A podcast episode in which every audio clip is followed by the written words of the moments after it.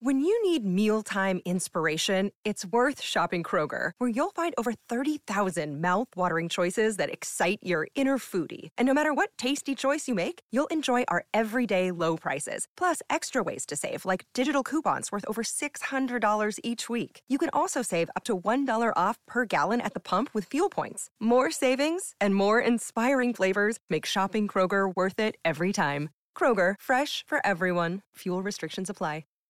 Slate's Working Podcast is brought to you by Braintree. Looking to set up payments for your business? Braintree gives your app or website a payment solution that accepts just about every payment method with one simple integration. Plus, we'll give you your first $50,000 in transactions fee-free. To learn more, visit braintreepayments.com slash working. And by Citrix GoToMeeting. When meetings matter, millions choose GoToMeeting. Hold a meeting with anyone from the convenience of your computer, smartphone, or tablet. Try it free for 30 days by visiting gotomeeting.com and clicking the Try It Free button. That's gotomeeting.com. Try it free. Welcome to Working, Slate's podcast about what people do all day. I'm Laura Anderson, a writer and editor for Slate. On today's episode, we talk with someone whose job is bridging the gap between executives and employees. What is your name and what do you do? well, I don't want to start with the hard questions. Uh, my name is Kevin Fanning, and um, I work in recruiting and HR for a tech company in Cambridge, Massachusetts. And this may sound like a dumb question, but what is the difference between recruiting and HR? Is recruiting like a subset of HR, or are they kind of seen as two different things? It varies from organization to organization, but they are definitely two different things. Recruiting is often seen as a subset of HR, but um, in some organizations, it could be a completely sort of separate thing. Um, recruiting is more about sort of attracting and hiring people, and HR is much more about managing them and keeping them happy after you, after they've been hired, and uh, a little more about sort of tending to the the culture of the company okay. as opposed to adding to it. So when you're having a conversation with someone, like if someone comes to your office and they have a problem, a problem with their coworkers or a problem with their boss, what are some of the most common issues that people bring to you and what like how how do you sort of approach that conversation and try to find a solution for people? I find that when when someone comes to me with a problem, either it, like it could be like something with a, a, manager, it could be something with a coworker, that's something that bothered them, kind of irrespective of what the problem actually is. I often find that the solution or the advice that I'm giving, almost ninety five percent of the time, is communicate. Okay, like yes, you're complaining about this to me, but like why don't we actually talk about this with the person? Like um, people sort of come to HR with like, I have this problem, can you fix it for me? Mm-hmm. And um, it's often my role to be like no, you can fix this. Like it's it's it's okay to talk to that person. It's okay to communicate to that person in a sort of like non-judgmental adult way about like your interaction and kind of process it together and kind of work on a solution together. So almost all of the kind of problems that I see working in tech companies and things like that is just like sort of getting people out of their heads and sort of like communicating directly with each other in kind of a more um, thoughtful manner.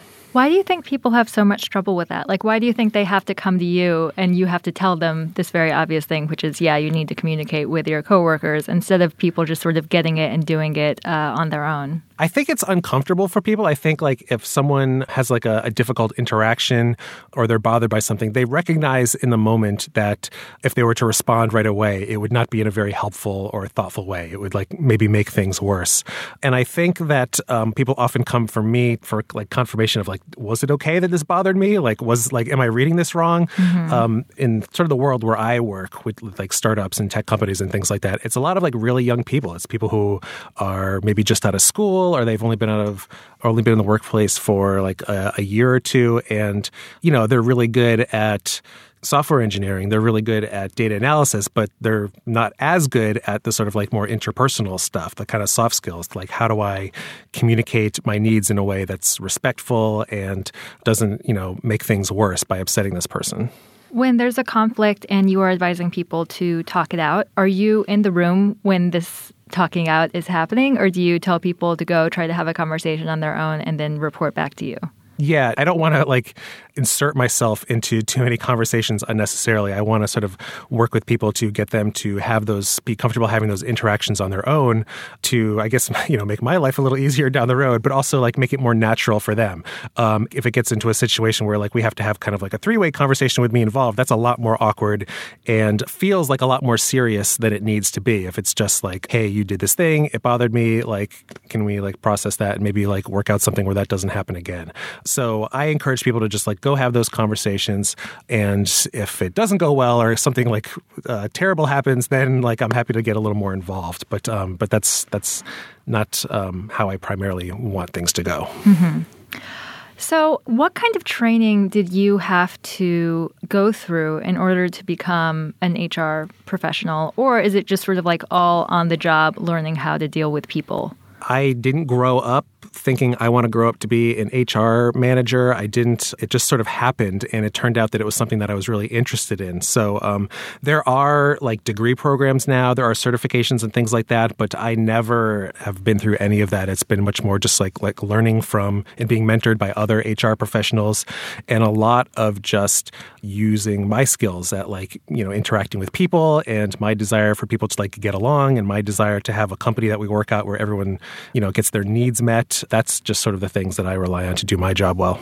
Do you think that the degree programs that you said are currently being offered, do you think that they're useful or do you think that it really is just the kind of thing where you kind of just need to do it and learn by doing? It's still kind of early days for those and i guess i'm i'm a little skeptical about like how useful an undergraduate degree in hr is. I mean sometimes i go to a career fair to school and i meet people who are like about to graduate and they're like i really want to be in hr and i'm just and that could be true but i'm always just like really? Are you sure? Like how do you know? Like you haven't even really worked in a in a real job yet or you've only had internships. Like how do you know that that's what your passion is? And like it could be true. You know there must be people who who that's true for. But um, to me, I didn't really know what I wanted to do. And I worked so many places where I had really negative interactions with HR people. So when I kind of like got more involved in it, I was like, oh, like I've seen this go really horribly. This is like my learning opportunity. This is my like chance to like actually try to do this right for people, like in a way that it didn't happen for me. So I think that kind of experience, I think that kind of like sort of seeing like what workplaces are like have got to be like really valuable in factoring into your career and your, your value as an HR person. Can you describe some of the negative interactions that you had with HR people before you got into HR? Early, early on in my career, many years ago, I had some interactions where I was having difficulty with a coworker, or I was having sort of difficulty understanding like why the company was making certain decisions. And I remember situations where the HR person would be like, "Well, maybe you don't belong here. Maybe you should find a job somewhere else." And I was oh, like, wow. "Really?" But I, I, I thought I liked working here, and uh, so it was that kind of thing where I was like, "Wow, okay, well, I guess." A, maybe I don't belong at this company if that's sort of how we treat our employees. That and just also, seems I think like I could one, do this better. That seems like the one thing that an HR person should just never say is like, maybe you don't belong here. Well, and it's it's kind of a factor of how organizations are set up. I mean, I think of HR as being part of this thing that they, they they call people operations, but it's like about how do we keep people motivated and happy and like working to the best of their ability and, and sort of engaged in their work.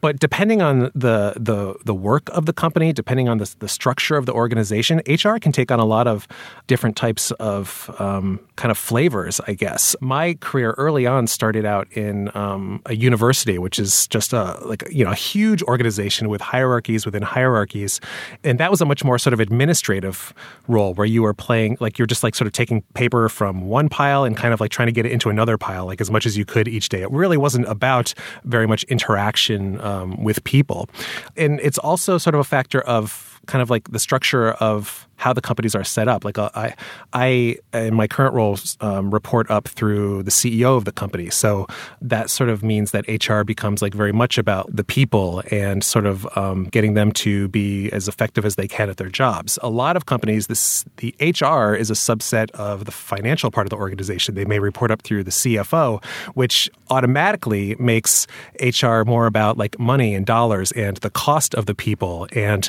how what can we do to reduce and contain costs and like immediately you can see that like it takes on a very different shade. Like that's a very different sort of set of um, interactions that you're going to have with those hr professionals. Do you see people in your company who are kind of wary of you or wary of hr in general because they think that maybe you are mostly concerned about containing costs or because maybe they've also had bad experiences with HR in the past? Like, do you, do you find yourself overcoming mistrust and uh, people who, who aren't really that interested in opening up to you? I don't very much. I mean, I think I'm kind of like lucky in that I have um, like a lot of people who are like right out of school. And this is one of their first experiences like working in a company so that I am it's much more easy for me to sort of like gain their trust and sort of for them to see that my role in the organization is to like be the person on the executive staff who is most accessible to them, the person whose door is always open, the person who's not in meetings because he's worried about deadlines and like money and things like that, but the person whose sole job is to be there for people to address concerns with or get advice from and things like that. So I'm I'm really blessed, especially in my current job. I have um, I'm able to sort of like have a reputation as someone who is not terrible and is not not sort of there to make life difficult for you. This episode of Working is brought to you by Braintree, code for easy mobile payments. Maybe you're working on the next Uber, Airbnb, or GitHub. Then why not use the same simple payment solution that helped them become what they are today? Braintree makes mobile payments so fast, easy, and seamless, it's almost magical. Add it to your app with just a few lines of code, and you're instantly ready to accept Apple Pay, Android Pay, PayPal, Venmo, credit cards, even Bitcoin. And if some other way to pay comes along, we'll support that too. Braintree's fast payouts and continuous support means you'll always be ready, whether you're earning your first dollar or your billionth. See fewer abandoned carts and more sales with Braintree's best-in-class mobile checkout experience. To check it out for yourself, visit braintreepayments.com/working.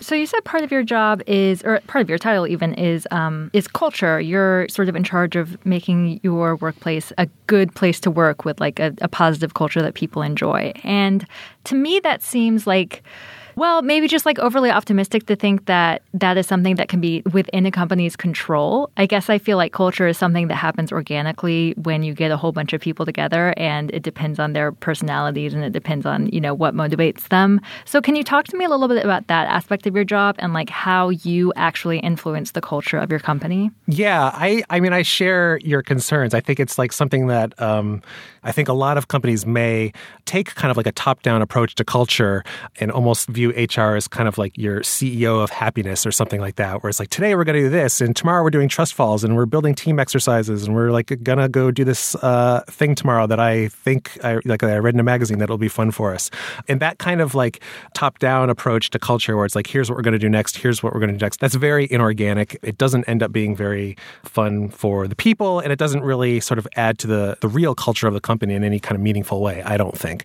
So my I view my role as sort sort of like really kind of encouraging teams and groups within the organization to to do the things that they want to do to sort of like help define the culture in the ways that they can. It's difficult in sort of the startup tech world because like you start out as a small company and there's like maybe, you know, 20 or 30 of you and everyone is kind of contributing equally to the culture. You're all doing stuff together. Somebody has an idea about like, hey, it'd be cool if we like uh, you know, went bowling after work, like you organize the thing, you're going bowling, it's fun, like whatever. That's that's very easy. But as the company grows and scales, it becomes very difficult for that sort of company wide culture to scale with it. And as the as teams get more diverse um, and hierarchies get more complicated, it's been my role to kind of encourage the culture sort of at the team level almost, if that makes sense. Like sort of making sure that like managers are doing fun things with their teams and making sure that there's kind of surprises for employees and like interesting things happening so that um,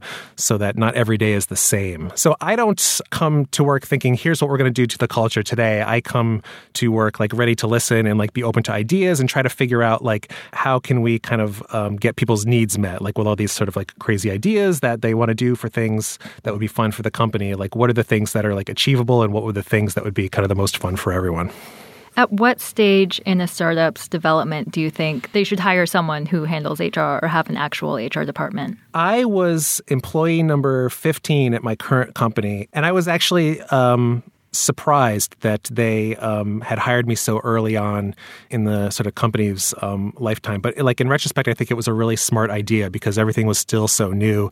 There wasn't a lot of processes. There wasn't a lot of. There was just a lot of sort of room to kind of create the culture and kind of like like sort of like make the company what we wanted it to be and sort of like try to define it in in the ways that we wanted. Um, I think like by the time a company gets to 50, it really needs a dedicated HR person. And, um, and beyond that, it's like, it's really pushing it. Mm-hmm. Talk to me about the process of, of firing people and how involved you are and sort of what sort of what your checklist is when you have to let someone go in terms of making it as positive a process as possible. yeah, um, firing people is really it's really really difficult, and um, it's I guess it's kind of the thing that you get better at the more you do it, which is but it's kind of like a bummer. Like you don't really want to ever get like super good at it, but I guess you want to get like good at it enough that um, it goes as smoothly as possible for all the employees affected because it is really difficult. It's really stressful and it's um, super super not fun for anybody involved.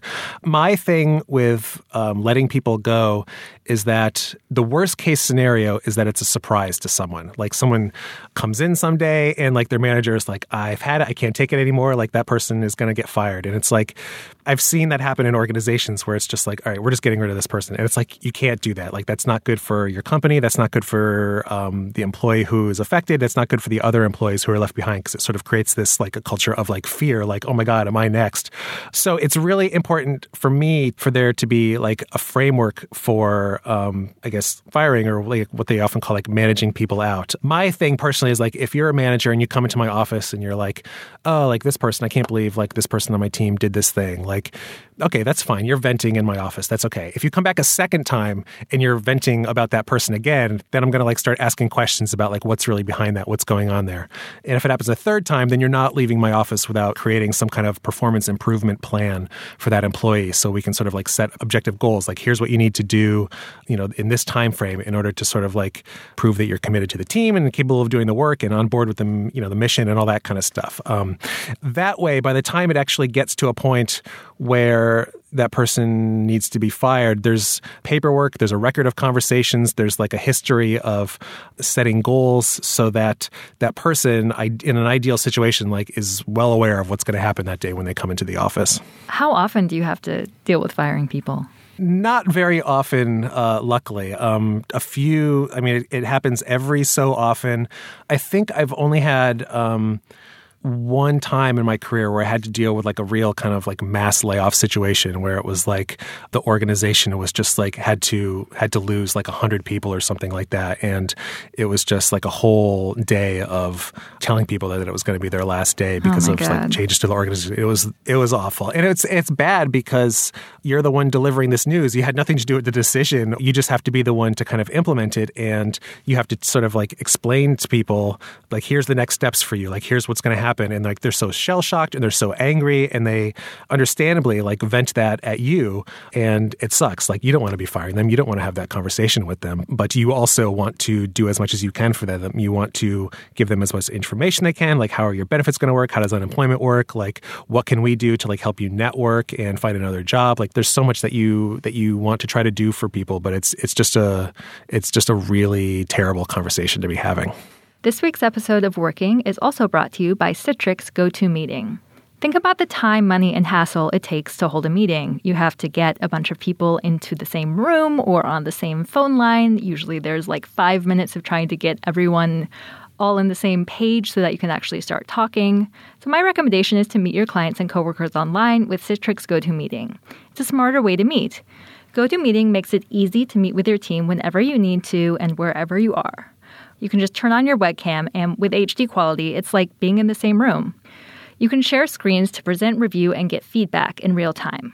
Because with GoToMeeting, everyone sees what you're seeing, so your team can get on the same page and get going.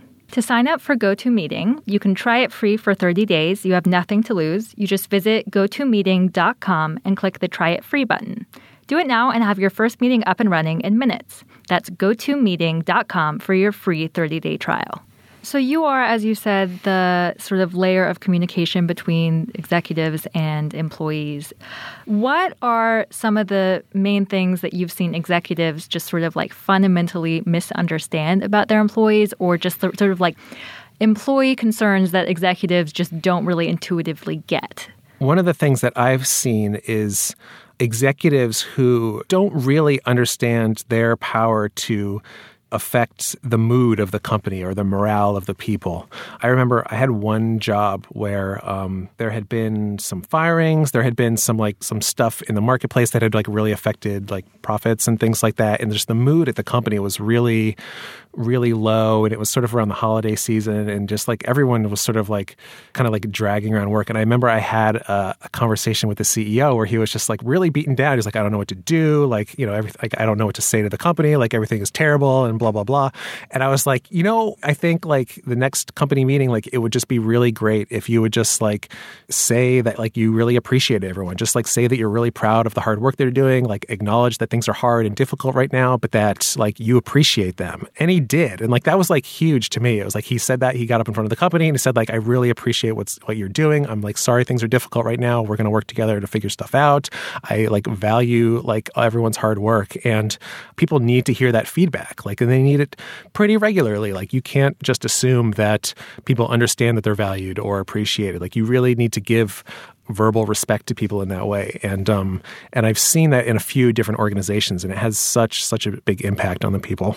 And so then the other way around, what do you think employees misunderstand about their bosses, the executives and the managers? I think it's just often at any organization, it's often really difficult to connect the work that you're doing on a day-to-day basis, sitting at your desk with with the vision and the stuff that people are talking about at the executive level, because it's their job to like not really be thinking about today, but to be thinking about like where are we three months from now? How do we get to where we need to be six months from now, a year from now?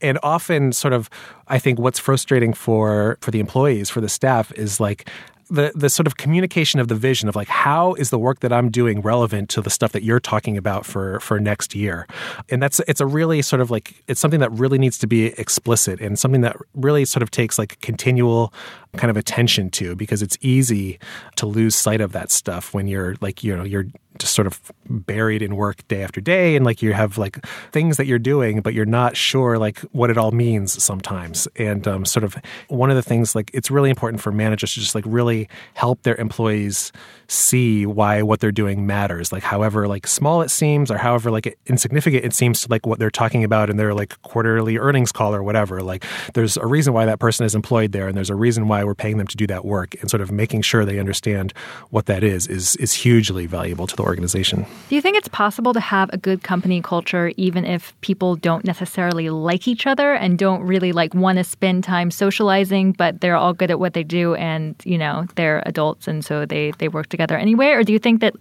a real like affection and bond is an important part of a healthy workplace? I think a real bond is important. I mean, I think that um, I've worked with in organizations where people were technically competent, but nobody really talked to each other or liked each other, and just kind of came in, had their heads down, put their headphones on, got their work done, and then left. I think there's probably a lot of places like that, and they probably thrive. But I don't think that's like what a company should strive for. I think that um, you spend a lot of time with these people, and you should um, at least try to create a place where people like each other. Think that people interacting with each other, communicating with each other, enjoying working together, doing things together, that's only going to make the the work that the company does stronger. How do you balance out wanting to create that kind of culture that you're describing where people like actually sort of have things in common and enjoy one another's company with wanting to have a diverse workplace? Because I know that an issue in many fields is that people hire within their social networks and so they end up just like hiring people who look like them and who come from different from the same kind of background instead of hiring people from a variety of backgrounds. So is that something that you think about actively when you're you know in hiring situations? And sort of how do you balance out those two um, competing concerns this is why I often tend to think about things sort of like at a team level more than a company level. But I think that um, diversity is really important. I I've, I've worked for companies where there was like all white dudes and no women and no people of color of any kind, and that's not the kind of company that I want to work for. And increasingly, it's not the kind of company that really anybody wants to work for. And I think that um, I don't think that like having fun together and like diversity are like mutually exclusive or anything like that. I think that there's um, I think when you're working with a team of people, I think it's important for them to kind of like generate ideas for like the things that they want to do, the things that they want to define their culture, um, and then for the company to kind of implement them. I don't think that there's um, as the company gets more diverse, it gets more difficult for there to be something about the culture that um, is is fun or that people appreciate about working there. Thanks for listening to this episode of Working. We'd love to hear your thoughts about this podcast. You can email us at working at slate.com and dig through our first four seasons at slate.com slash working. This episode was produced by Jason DeLeon. Our senior producer is Mike Vuolo, and our executive producer is Andy Bowers. I'm Laura Anderson. See you next time on Working.